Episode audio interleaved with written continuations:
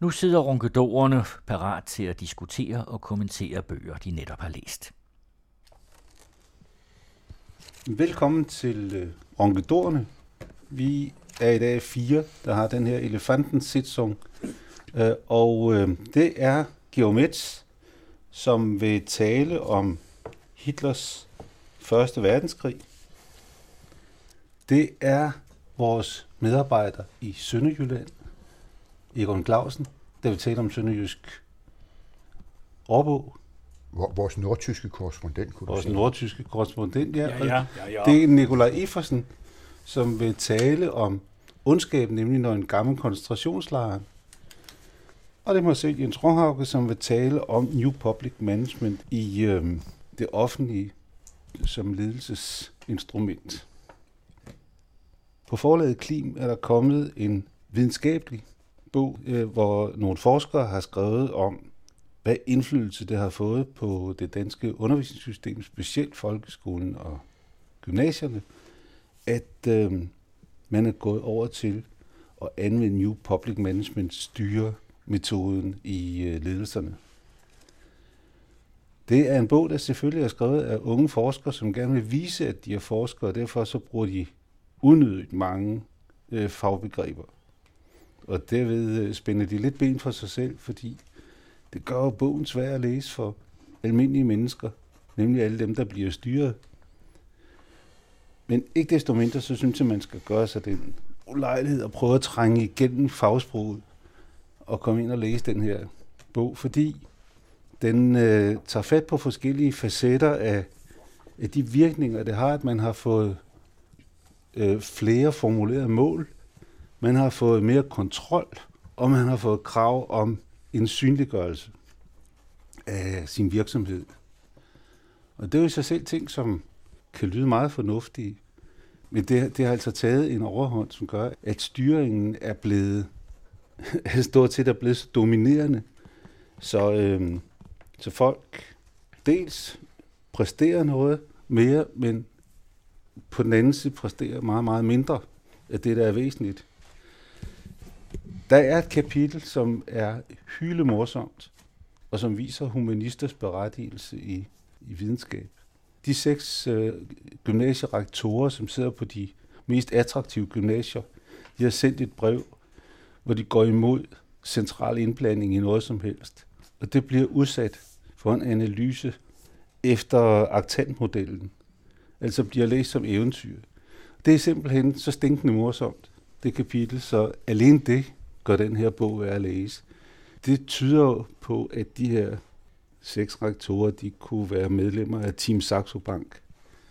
Det, det er neoliberalisme helt ud til de yderste ender. Så det i sig selv er morsomt. Men det, der er lidt uhyggeligt ved bogen, det er, at den viser, at halvdelen af underviserne gør lidt mentalt oprør i hvert fald imod det her New Public Management. De kan huske de gode gamle dage, hvor der var et fortolkningsfri rum i forhold til stofvalg, i forhold til undervisningsmetoder osv.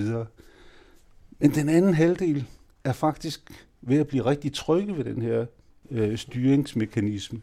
De synes, det er rart, at der er kommet enklere mål, så man ved, at man har gjort det, man skal.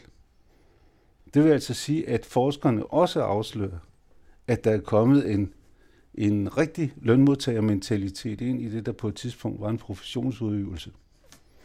Så den forstand er bogen både spændende læsning, den er også beskæmmende læsning, fordi det tyder på, at vi er ved at afvikle et stort dannelsesområde og erstatte det af et øh, område, der skal lave soldater til arbejdsmarkedet. Hvad, hvad, hvad, hvad, hvad, skal vi sige, hvad er det menneskelige perspektiv i det? Altså, Det- Udover det soldater til arbejdsmarkedet. At vi lærer at blive styret. Men hvis man nu er djævelens advokat, kan man så ikke sige, at, at øh, netop den ledelsesteori, der ligger bagved, er selvfølgelig jo ikke for at, det er jo ikke for at styre. Altså det, hvis du spørger dem, dem der går mm. ind for det, vil de jo sige, nej, det er for at nå hurtigere ind til kerneydelsen. Det er for, at vi kan få frigjort så meget energi som muligt til kerneydelsen, Jo. at vi styrer på den måde. Ja, og samtidig så siger de, at kerneydelsen skal være så enkel, som man netop kan styre den. Det vil sige, at det er en underminering af alt det, som i gamle dage hed nordisk skole, som, som hed nordisk uddannelsestradition. hvor dannelsesperspektiv og den personlige udvikling var væsentlige elementer, der er det her øh, vigtigt, at man får øh, nogle kompetencer, som kan bruges hurtigt. Det er jo derfor, det, det blandt andet er beskæmmende, at Antorini markedsfører noget ved begrebet ny nordisk skole, fordi det, det er netop det nordiske perspektiv, det er Grundtvig, det Brandes, der bliver undertrykt i den her forståelse af, hvad undervisning er. Men, er det, men holder det? Altså, øh, tror du, det er... Hvad er, din, hvad er din vurdering, når du har læst det, og du jo også har dine egne erfaringer fra Min, min vurdering er, at de her forskere kalder det paradoxer. Der er kommet en vis glæde. Der er kommet mange mellemledere ind, som er lidt glade for, at de har fået lidt, lidt øh, ledelsesrum, kan man sige. Det, det gælder i, i de teams, der, der kører. Det gælder øh, forskellige øh, lag af, af, af undervisningen. Og så gælder det, at der er nogle lærere, der bliver rigtig glade over, at, øh, at de ikke skal være så usikre på, om de gør det rigtige. Altså at trykke ved, at fortolkningsrummet er indsnævret. Og det bliver forstærket nu, når Antorini går ud og siger, at vi skal have endnu enklere mål, sådan så det endnu nemmere kan evalueres, om øh, lærerne har gjort deres arbejde, om eleverne har fået den undervisning, de skal have. Og lederne siger, jo, men det er dog vidunderligt, at vi nu får det enklere, så bliver det nemmere at tjekke vores medarbejdere. Så det, det flow, det, det tror jeg faktisk eksisterer. Vi har jo alle sammen en eller anden øh, lyst til sikkerhed. Jamen, det er ikke meget godt, at man også kan, kan vurdere, om øh, unge mennesker, der forlader en uddannelsesinstitution, at de så også kan det, som de skal kunne. Jo, men vi kan jo ikke rigtig finde ud af, om de kan det, vi har brug for. Det er jo ikke sikkert, det er det samme. Jamen, hvis man opsætter nogle målsætninger for, hvad de skal kunne, så... Ja, så, så, så, så, så kan de det, og det der så er pointen, det er, så kan de ikke andet. Det, det er for mig at se det, der hedder stagnation. Jeg har sagt det tidligere. Det, det er en Anders Fogh-tankegang, som vil gøre, at jeg sagde engang, at hvis han havde været statsminister i stenalderen, så har vi fået meget smukkere stenøkser, men julet var aldrig blevet opfundet. og, og det er jo for så vidt det jul, vi har brug for. Det er den kreative tankegang, det er den innovation, det er den øh, lyst til at se nye muligheder, at sprænge som rammer bliver, bliver undertrykt af det her. Øh, men, men, men, men, men er det ikke, altså jeg kan godt høre, det er en rigtig runkedor snak det her, hvor er det trist, men, men er Nej, det ikke det er sådan, trist. at i al undervisning, der er der en kerne, som det er umuligt at ødelægge. Jeg vil give dig ret i, at det der det er en ødelæggende, systematiseret mistillid til alt det, som vi har troet på, som kommer netop fra, fra, fra den danske skoletradition.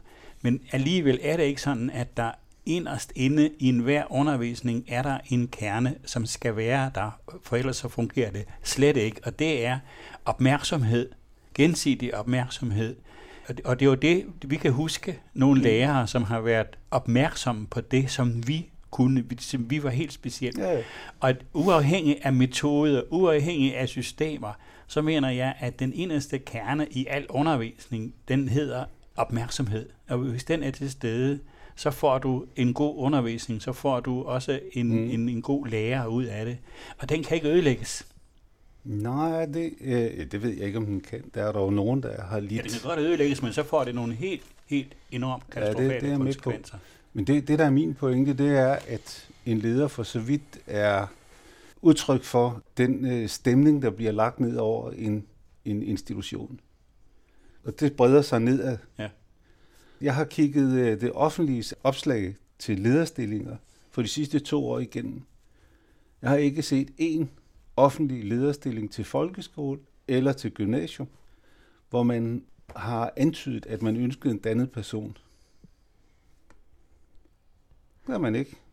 Der, man har ikke bedt om et åndsliv overhovedet i nogle af de opslag, der har været. Man har øh, anmodet om, at det er nogen, der kan, der kan styre. Det kunne være, at hvis man lavede sådan en opslag, så ville man komme i klemme, ligesom med præster, der skal være troende, ikke? Ja, det kan da godt være. Jeg siger bare, at det er jo påfældende, at der ikke er nogen, der beder om, at der bare er en, der har lidt interesse for kunst, for eksempel, eller for litteratur, eller for Jamen sig mig en gang, hør nu her. Jeg skal, være, jeg skal være rektor på et gymnasium. Hvorfor skulle jeg kende noget til kunst? Hvad, hvad, hvad er meningen med det? Vil det sige, at det skal ja. indgå i, ja, i den det, samtale, jeg skal have med, øh, med skolebestyrelsen. Det synes jeg vil være betryggende. Jamen, det har jo intet med mit, med, med, med mit arbejde som rektor at gøre. Jo, jeg skal ad, jamen, hey, må jeg nu lige have lov? Jeg skal du bliver ikke ansat på den rektor, Jeg skal jeg administrere en, en, en, en kæmpe lærerstab. Ja. Det skal Hvorfor i alverden skulle jeg kende noget til Eckersberg, Picasso og hvad vi ellers skal hitte på, og, og alle disse mærkværdige ting. Bare Carmen. Carmen er nok. Carmen. Nå. Jeg tror, vi skal øh, styre udenom om en konklusion på det her, og, Jamen, og så er gå, det vist gå til Sønderjylland. Og jeg sidder, det er ikke Sønderjylland. Nej, undskyld. Det er Sydslesvig. Det burde det, være Sønderjylland. Det er der jo nogen, der siger. Altså, vores ven Søren Krab, han mener jo, at Sydslesvigerne ikke må opgive genforeningshåbet. Det har han så sent som for, jeg tror det er 14 dage siden, skrevet et langt indlæg i uh, Flensborg Avis om. Og det sidder de og undrer sig meget over i, i Sydslesvig, fordi det er en helt anden retorik og en helt anden tankegang, end den de har dernede.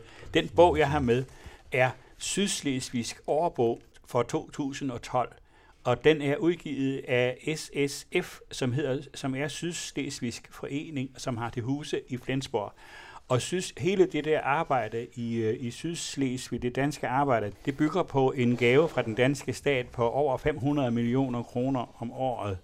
Og det stammer, så vidt jeg ved, fra, fra, fra genforeningsfesten på øh, Skamlingsbanken i, øh, den 25. juli 1920, hvor statsminister Niels Nergård han stod op, og, og de jublede jo alle sammen over, at den røvede datter var kommet frelst tilbage. Men det var altså kun Nordslesvig den nordlige del, der må have været en datter mere, øh, som boede nede syd for grænsen. Men det var så hende, og han sagde, at de skal ikke blive glemt. Der må jeg have lov lige at korrigere en lille smule. Det var ikke på Skamningsbanken, det var på Dybelbanke, han sagde Nå, det var på Dybelbanke. Ja, ja. Jamen, han sagde det i hvert fald, og det har betydet... At, og det var der, hvor, hvor Grev Schack, han sagde du til kongen, ja. hvad alle Det er meget muligt. Det er glemt, ligesom alt det andet. Altså det der... nej, nej, nej. Det der, man gen, vi, vi er nogen, der holder fast i det. Nu når jeg har den med her, så er det fordi, at jeg har øh, opholdt mig rigtig meget i øh, Sydslesvig. Jeg har boet i Slesvig by en måned, jeg har været nede Øh, jeg har cyklet rundt på Angel, og jeg har været til holdt foredrag i uh, Sydslesvigs Forening i Slesvighus. Og lige for tiden øh, bor jeg faktisk på Jarblund Højskole, øh, hvor jeg har fået studieophold og møder folk i Flensborg, og jeg har været til hovedbestyrelsesmøde i øh, det, der hedder Sydslesvigsk Forening. Det er den kulturelle forening, som bestyrer alt kulturelt. Ja. Og de får som sagt øh, 500 millioner kroner om året, og, og det, som øh, Niels Nærgaard sagde, at de skal ikke blive glemt, det blev jo så også understøttet af, at jeg tror, der blev rejst over 400 genforeningssten rundt omkring i landet. De står i dag som monumenter over et enormt hukommelsestab. Fordi det er sådan nogen som sådan nogle runkedorer, som dig og mig, Nikolaj, og også Georg og Jens, vi ved jo den historie, den har vi jo fået ind i vores børnelærdom, da den skole, jeg gik i, det var godt, den lå jo langt væk fra Sønderjylland. Men der var det jo vægmalerier, hvor man så øh, tyre, der gav ordre til opførelsen af Dannevirke. Og ja, der det var, var altså før 1920, vil jeg så sige. Jamen, det er en del ja. af den historie, som vi er blevet opdraget med. Sydslesvig og de slesvigske krige var i sin tid en meget, meget betydningsfuld del af, af den måde, vi blev opdraget til at være danskere på. Mm. Det, det var simpelthen en central fortælling. Paragraf 5. Øh, og, det, og, og, og, og, og min opfattelse er, at efter 1864, da vi mistede, øh, eller da kongeriget mistede Slesvig og Holsten, der blev det samtidig lukket en dør til Europa. Og den dør, mener jeg, har vi faktisk ikke fået åbnet siden. Og derfor kan man sige, at, at uh, Slesvigs historie burde stadigvæk være en central historie, men ikke den fortælling med dybel og øh, genforeningen, fordi de danskere, de dansindede, som bor i Slesvig i dag, deres historie begynder efter min opfattelse i 1945. Og i 1945, der udgjorde det danske mindretal syd for grænsen cirka 5.000. I 1947, der var de øh, en halv million. Og de er stadigvæk, i dag er de 50.000 og har fire mandater i landdagen, og, og som politisk parti klarer de sig forrygende godt. Og så sidder jeg her med Sydslesvigsk årbog for 2012, og sådan en kommer der en gang om året. Og der kan man læse om alt, hvad den her øh, Sydslesvig Forening foretager sig. Og det er altså ikke så lidt. Alt, siger jeg, og det er alt. Det er foreningsliv, det er foredrag, det er biblioteker, det er... Børnehaver. Det, jamen, det er skoleforeningen. De, de dansksindede syd for grænsen er delt op i tre hinanden uafhængig, nej, de hinanden bekrigende afdeling. Der er en skoleforening, som driver skolerne, så er der øhm, øh, den her SSF, som, øh, som driver det, øh, det kulturelle, og så er der SSV, som er det politiske. Og det skulle jo være tre grene på det samme træ. Men det er altså tre træer i deres egen opfattelse. Og i, og, og i den der fugl, som så man kunne forestille sig skulle bygge rede i træets krone, som skulle være og synge om, hvor skønt det var, nemlig Flensborg Avis, det er, den flyver forvirret rundt imellem de der tre træer, og ved ikke, hvor den skal slå sig ned henne. Og det er virkeligheden. Men det kan man ikke få, få finde ud af ved at læse den her, for det er en hyldest. Den er på 340 sider, og her kan du læse om alt, hvad der er af foreninger i øh, Sydslesvig. Det er ikke så lidt. For eksempel er der en forening, der hedder Aktive Kvinder, og der er også en forening, som er øh, til vedligeholdelse af de sydslesvigske krigsmonumenter. Øh, hvert år så kører de jo rundt og nedlægger grænser øh, ved, ved, ved krigsmonumenterne, og dem er der flere hundrede af. Det, det, som også er interessant for sådan nogen som os, der kommer nord på grænsen, det er, at når man kommer syd for grænsen, så har de stadigvæk amter. Og de har sovne, som på eget initiativ kan slutte sig sammen til kommuner. Det er ligesom i gamle dage, og landskabet syd for grænsen minder også meget om, om, øh, om, om Fyn i gamle dage. Men altså dansk øh, øh, sydslesvigsk overbrug rummer en, en, en utrolig detaljeret beskrivelse af det hele, og det jeg vil øvrigt også, hvis I kommer til Flensborg og har god tid, så vil jeg anbefale jer at gå op øh, på det danske centralbibliotek og aflægge besøg i det, der hedder Den Slesvigske Samling, som er helt, helt enestående samling af dokumenter og materiale, og for stort set i al den tid, der har været talt dansk i, i, i ned til Ejderne, og det er trods alt tusind år. Og det har de åbnet for publikum her for et år siden, og det er helt fantastisk. Øh, og der er i det hele taget så mange gode historier, som kan fortælles. Og det som, når jeg har det med her, så er det også fordi, jeg har så spurgt rundt. Jeg har også spurgt på, jeg har mange venner på Facebook, og jeg har spurgt dem, hvad er det blevet af den sydsidiske historie? Den historie, som vi bliver fragtet rundt. Jeg som, som skoleelev er jeg kørt rundt. Jeg har set altså Dannevirke og Dybel og Sankelmark og Isted Hede, og jeg, jeg, vi lærte alle de der sange om øh, øh, Gud han råder, når vi fanger sejr igen, og, og, og øh, det haver så nylig en regne, som nogen i dag tror at handler om en skov, hvor der har været regnvejr. Det har jeg truffet, det, og det lyder også. Og så siger man, det, der er noget mere i det. Nej, det, det Gud, det har de ikke tænkt på. Fordi danskere i dag, de har ikke tænkt på det. De tænker ikke på det. Det, som blev sagt i 1920, de skal ikke blive glemt. Det passer ikke. I dag er det fuldstændig glemt. Og jeg har forsøgt at fortælle lidt om den skolegang, som jeg var udsat for med alle de der nationale symboler. Og det har jeg skrevet på Facebook, og jeg bliver mødt med en total afvisning. Underligt nok, den er aggressiv, og der er nogen, der beskylder mig for, at øh, jeg skulle høre hjemme i Dansk Folkeparti. Og det undrer mig også, i hvert fald sådan overfladisk set. Men sådan er det i dag det, det, der hedder Sydslesvig, det er væk. Og det er selvfølgelig et problem for dem nede i Sydslesvig, fordi de kan godt holde fast i det, der hedder danskhed, så længe de i hvert fald får penge fra Danmark. Men hvis danskerne ikke ved, hvad det er for en historie, så holder pengestrømmen jo vel op på et eller andet tidspunkt.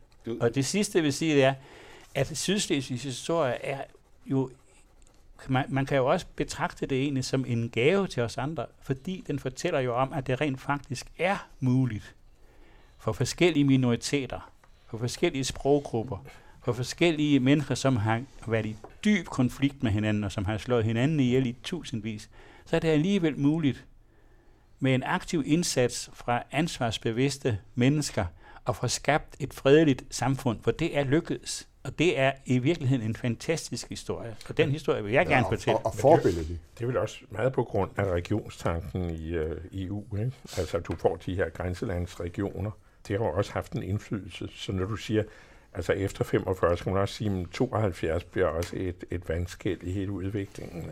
Helt afgjort. Ja. Jeg var til... Jo, og jeg vil så sige, det, det, det der hedder uh, København-Bonn, eller Bonn-København, uh, aftalen, ja, uh, var, var, var, var, ja, lige præcis, ikke? Så, som var øh, som jo, jo var nødvendig for, at ja. Tyskland kunne komme ind i NATO. Det var en handel, der blev lavet der. Den har, haft meget, den har de haft meget gavn af, men men i dag, det er rigtigt, jeg var til øh, hvert år, øh, den 6. februar, så arrangeres der noget, som danskerne kalder for Sankelmark-marchen, og de tysksindede kalder Oversø-marchen, og det er til minde om slaget ved Sankelmark den 6. februar 1864, da en dansk bagtrop stansede øh, de, de østriske og preussiske forfølgere ved Sankelmark.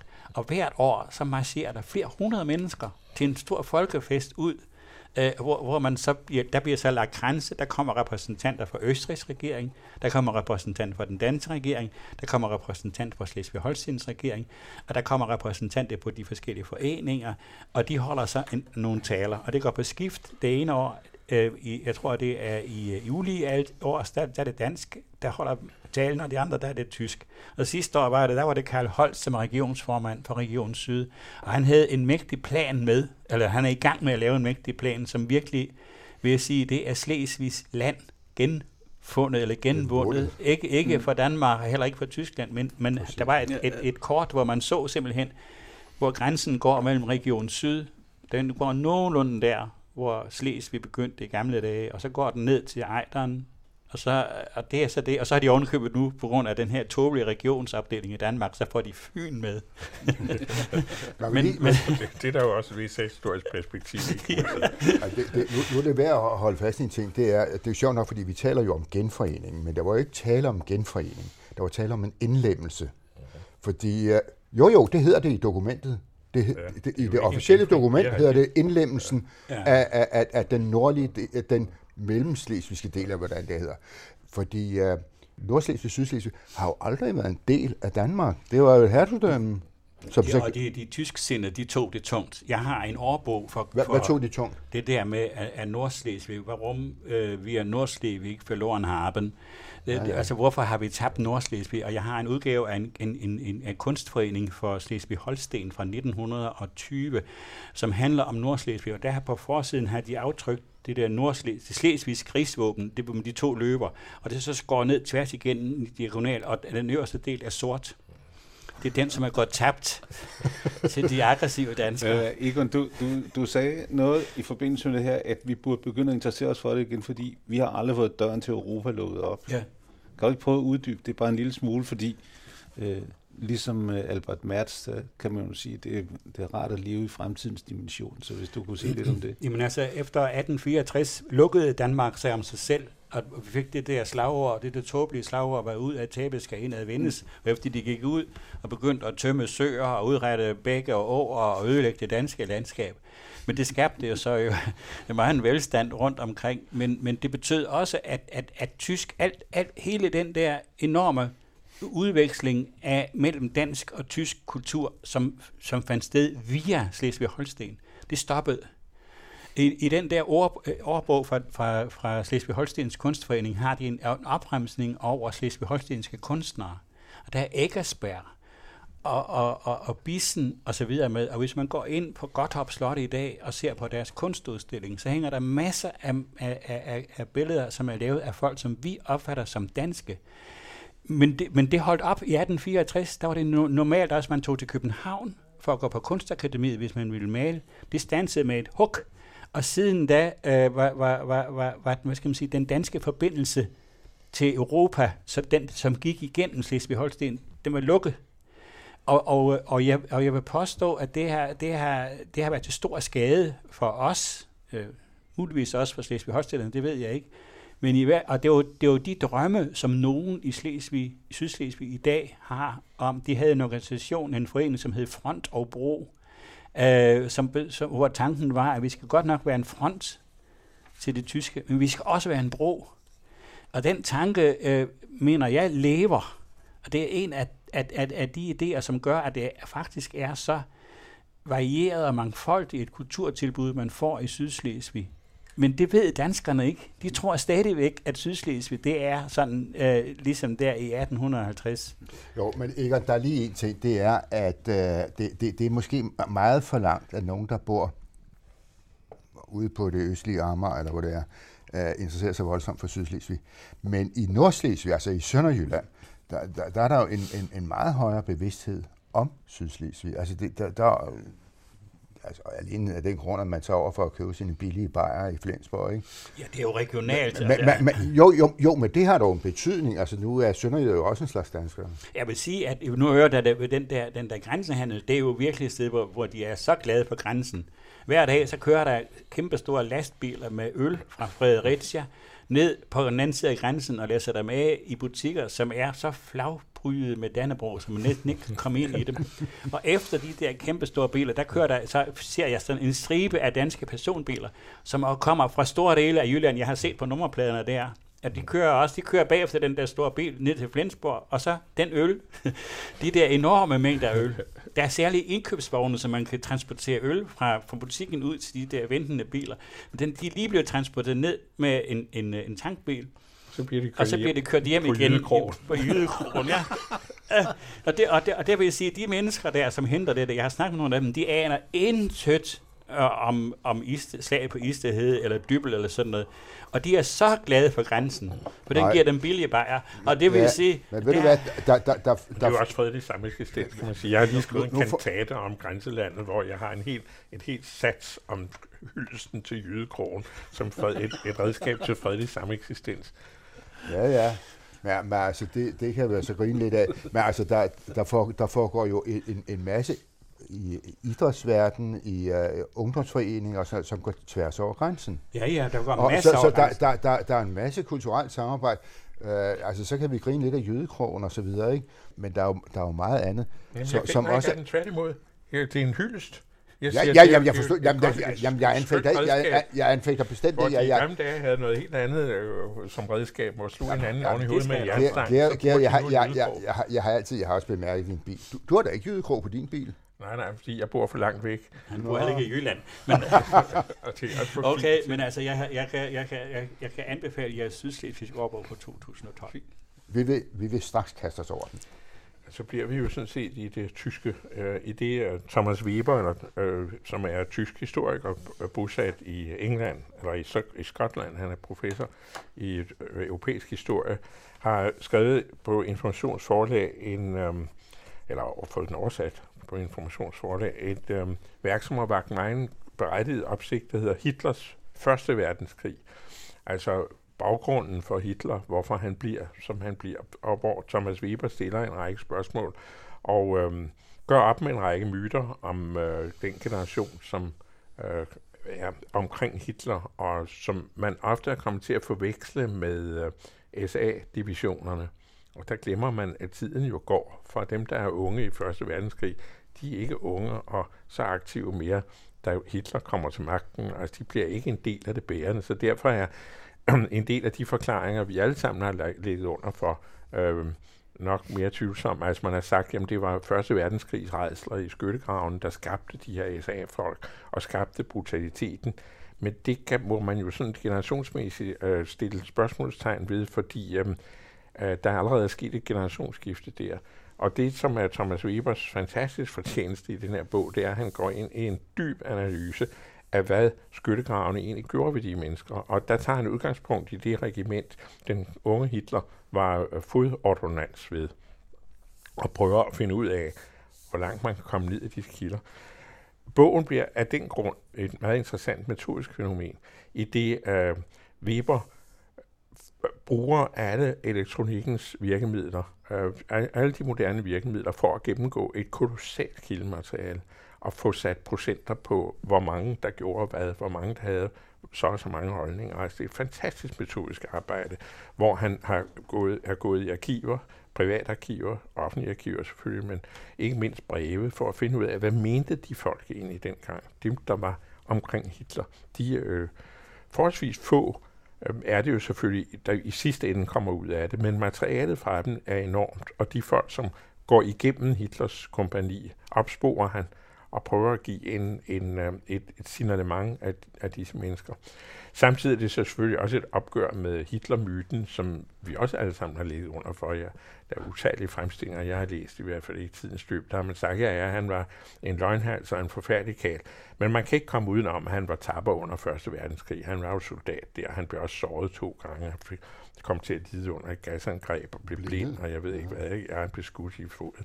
Og han, om, var, det var så også farligt. Og der er det så også Webers fortjeneste, at han fuldstændig bytter myten fra hinanden, at Hitler var ikke taber. Han var ikke ved fronten. Han var stort set aldrig ved fronten. Han var altid bag ved fronten som fodordonans. Han sørgede altid for at være så langt væk fra det farlige som overhovedet muligt. Når han blev såret den ene gang, så var det et uheldigt tilfælde, at en granat ramte et sted, den overhovedet ikke skulle ramme, fordi de var alt for langt bagved, og en dør, hvor de kom til at åbne ud mod, eller en, en, en, en, en sikkerhedsdør, hvor de kom til at ordne, åbne, så granatstumperne ramte af den stakkels unge Hitler i foden.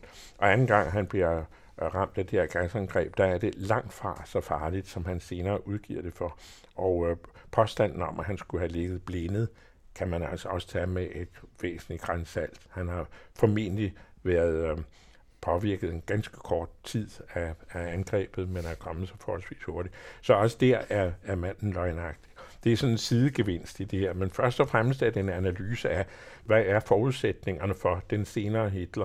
Hvad er forudsætningen for de folk, som var omkring og kom omkring Hitler? Var de de samme? Var det de her skyttegravsbiser? Blev disse skyttegravsbiser de rigtige biser senere hen?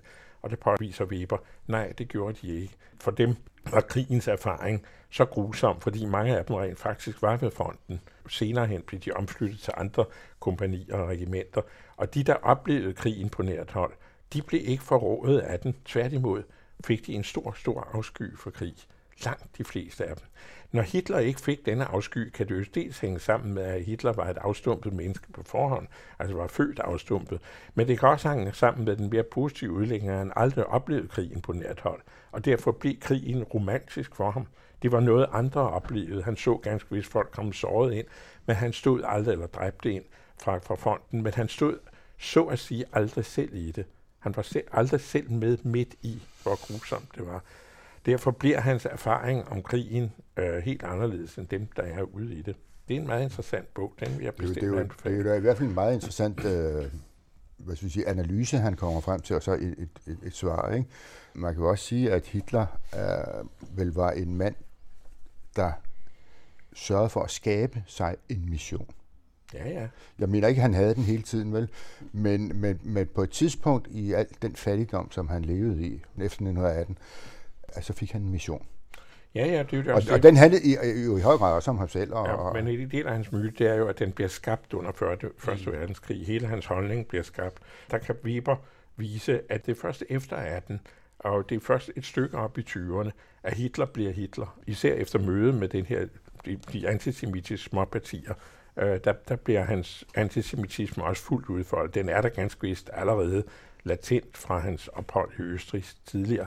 Men hans påstand i min kamp om, at den, den bliver født i skyttegravene, altså det er der øh, den øh, nationalfølelse og den øh, forestilling om kald, at den skulle blive skabt. Det kan han tilbagevise. Det, kan, ja. det passer ikke. Ej, der, jeg tror ikke, der er nogen øh, historikere med respekt for sig selv, der, der tager øh, Hitlers erindringsbog og det er, Jamen, det er jo ikke, det er, du, det er du ikke ret i, fordi en stor del af, af Hitler-opfattelsen har netop på visse punkter af mangel på andre kilder taget visse af påstandene for gode varer. Blandt andet det med, at hans Weltanschauung, altså hans verdensanskuelse, bliver til i de her krigsår. Øh, det andet, det er så altså det, jeg nævnte før, tapperhedsforestillingen, altså hans, selve hans holdning til krigen. Den har man egentlig taget for gode varer.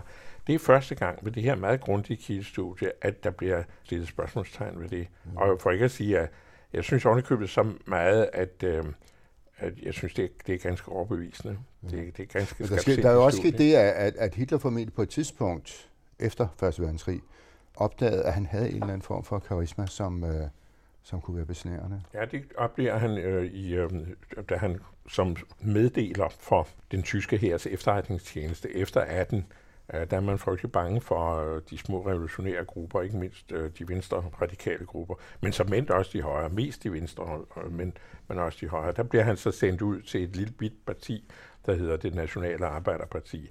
Og det er det, der bliver til nazistpartiet, fordi der ser han pludselig, at der, der har han muligheden, og han åbner munden ved en bestemt lejlighed, så opdager han, at han kunne hjælpe med, at de hører på ham. Og det er han ikke vant til, fordi han er egentlig blevet opfattet som lidt af en tosse ude i, i skyttegraven. En, lidt, en, ikke uligt, altså de, han sådan set har haft et, et meget godt rygte derude, men han bliver opfattet som en særling og ikke særlig interessant.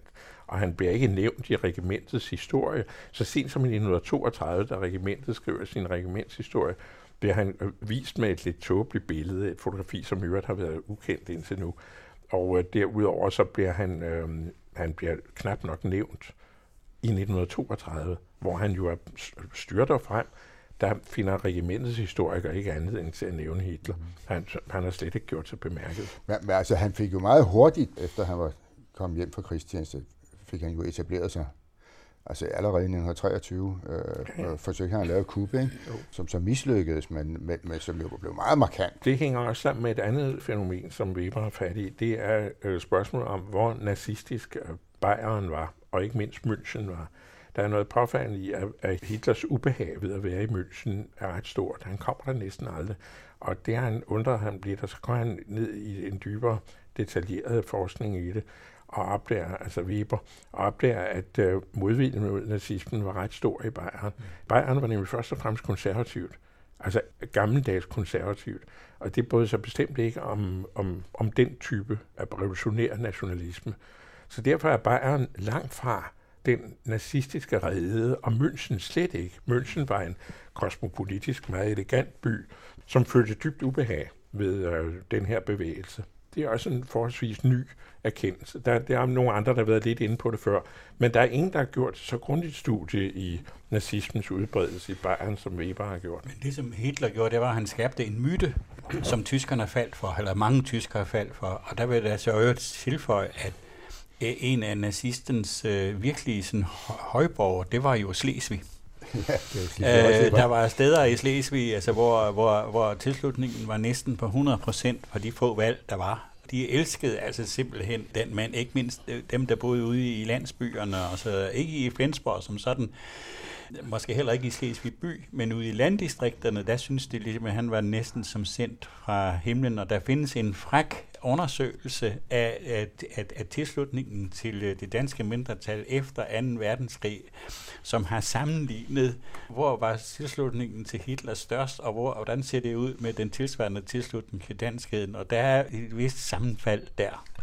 Nu er det jo det kildekritisk, der man jo altid passe på med de her størrelser, men fordi i diktaturlandene jo især, fordi man har jo ikke noget ordentligt statistisk materiale på, især ikke på sådan noget som tilslutning. Alligevel har man øh, i NS, altså den tyske efterretningstjeneste under Heydrich, der har man et kolossalt materiale, i det de var meget bange for, hvordan det gik med den folkelige tilslutning til bevægelsen. Og der er øh, ikke alene det, men også andre tilkendegivelser, som han også bruger, det skal jeg ikke komme ind på. Men der viser det sig, at for det første, som vi alle sammen ved, at Hitler fik aldrig flertal i den tyske befolkning. Aldrig. Der var købet et godt stykke til et flertal. Der var dyb modvilje mod ham. I det øjeblik, han så sætter sig på magten, så bruger de jo hele dette propagandaapparat til hele tiden at vise tilslutningen. Og de store massemøder virker jo den dag i dag overvældende på os, når vi ser det.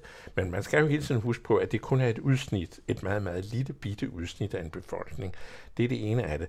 Det andet det er, at det er rigtigt op til 39, så er tilslutningen meget stor. Og han bliver jo opfattet netop også fordi, at han er så heldig at komme til, hvor konjunkturerne vender, verdenskonjunkturerne vender, og derfor får han en stor del af æren for, at arbejdsløsheden går ned, på trods af, at det er rustningsindustrien, der bærer meget af det, autobanebyggeriet osv. Men det øjeblik, krigen bliver erklæret, ja. så tyder alting på, at tilslutningen falder drastisk. Og i løbet af de første krigsår, på trods af sejrene, så er der ikke tegn på, at der er stigende tilslutning igen. Og efter Stalingrad, så går det formentlig lodret nedad. Det er det, man kan måle ud af de kilder, vi har. Ja, jeg vil lige sige det der med tilslutningen. Uh, det sidste valg, der blev holdt i, øh, i Tyskland, efter Hitler var kommet til magten, det var den 5. marts 1933. Og øh, der fik Nazipartiet 43 procent af stemmerne. Og øh, ud over nazipartiet, så var der et par andre småpartier, som var lige så godt kunne have været nazipartiet. Altså, øh, jeg tror, det var Deutsche Volkspartei eller sådan noget lignende. Altså nogle meget, meget stærkt højre nationale partier. Så på den måde var der jo et flertal. Ja, men jeg siger, nu må du regne med, allerede i marts 43, der taler om omfattende valgsvindel. Uh, han har et meget, I, i, i marts 33? Ja, han, han, ja. han har en meget skægt uh, kapitel, eller et meget skægt afsnit om det, Weber, om at uh, der er eksempler på folk, der kører rundt, altså simpelthen med den opgave at ændre stemmesedlerne efter valget. Altså simpelthen bryde ind i boksene, og der er ingen, der ja. tør gøre noget, fordi de har jo SA's voldsapparat i, i baghånden. Så altså, øh, ja, det, man, man, man skal tage det med, med, med, kan man ja. roligt gå ud fra. Ja, men, men der er så en anden ting, og så ved jeg ikke, om jeg må gå over til, til, til det mit bidrag her. Det er nemlig den der med, du er lidt inde på det, Georg, der er jo det, at i Tyskland har, har man holdt man meget nøje altså meget af det forsvandt så efter krigen, i forbindelse med krigen, men man lavede statistik på alt muligt, og man, man, man førte journaler og alt muligt.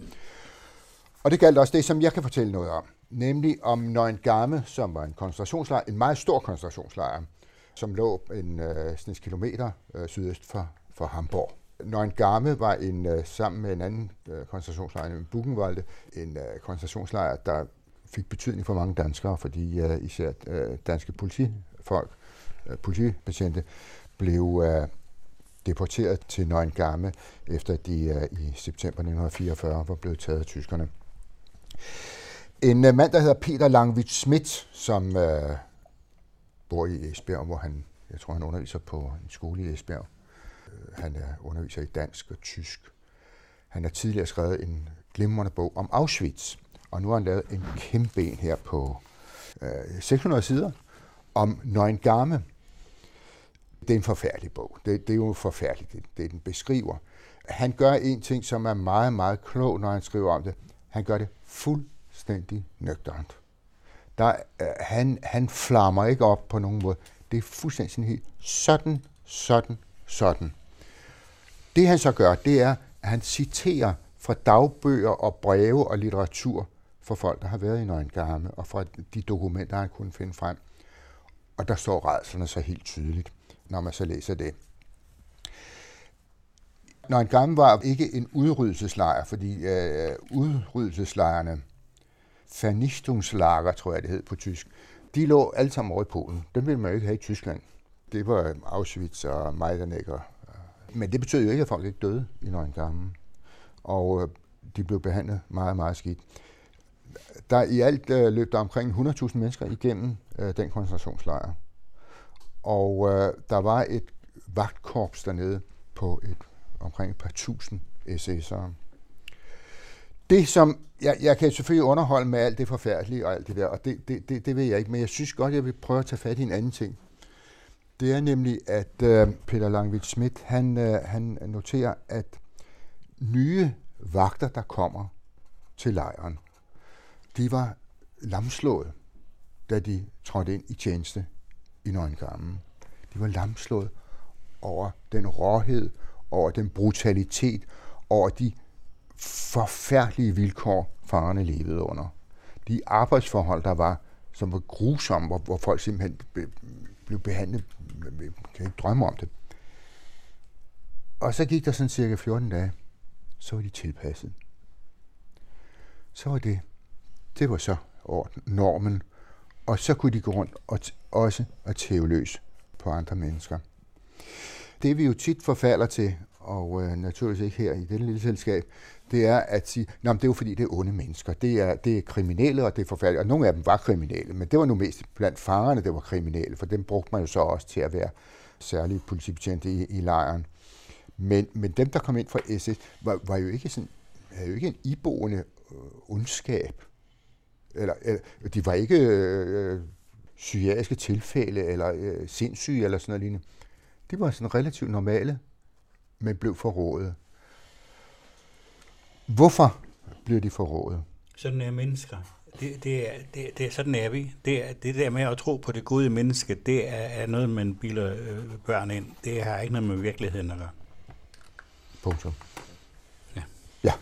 Det er en afgrund af menneskelighed, vi ser ned i. Ja der kan jo, det kan jo anbefale Hannah Arendts berømte bog om øh, nazismen øh, som, og antisemitismen og imperialismen. Det var et tre, trefløjet værk, hun skrev ind i. Ja, det udkom her på dansk i 1968. Det er skrevet i slutningen af 60'erne. Og det er, det er stadigvæk øh, et af de mest centrale værker om det der spørgsmål. Øh, hun skrev så senere en uddybning af det i øh, den rapport, hun skrev om, den i øvrigt meget journalistisk rapport om, om Eichmann-retssagen, ja. hvor hun netop øh, analyserer begrebet normalitet. Fordi det, der slår hende, det er, at den her Eichmann, så han sidder jo ikke med filede hjørnetænder og øh, spidse ører. Han er en ganske mere ret kedelig mand. Og han er, han, når han åbner munden, så er han endnu mere kedelig at høre på. En sådan lidt, øh, lidt tør, øh, pedantisk byråkrat kommer der ud af munden på ham udsagn, som, som, som vil komme fra en sådan mand. Og det indtryk ændres ikke undervejs, ligegyldigt hvad han taler om, og hvor mange mor han fortæller, han med stor pligtopfyldenhed har, øh, pligttroskab har, har, har gennemført. Ja. Men det, det, det, det, det er jo det, det, der understøtter det, det, det, det, det, var, han er, hun, det var i øvrigt for det amerikanske blad New Yorker. Hun, uh, The New Yorker, hun, hun blev sendt til Jerusalem for at mm. følge Eichmann-sagen. Det er ikke mere end et par år siden, der kom den på dansk. For første gang meget mærkværdigt. den var så mange år. Øh, ikke? Ja, det vil sige, det er, at øh, øh, nu begyndte vi den her samtale, hvor Jens han fortalte om, hvordan med ny øh, public management udraderer stort set alt, hvad der kan betyde noget for et menneske, som kan give et menneske holdning og karakter og modstand imod øh, umenneskelighed. Nemlig alt, hvad der har med kultur, og kunst og religion, alle de der ting at gøre. Og derfor så kan man sige, at et Eichmann, han ville sikkert have passet vældig godt ind i sådan et, sådan et new management system.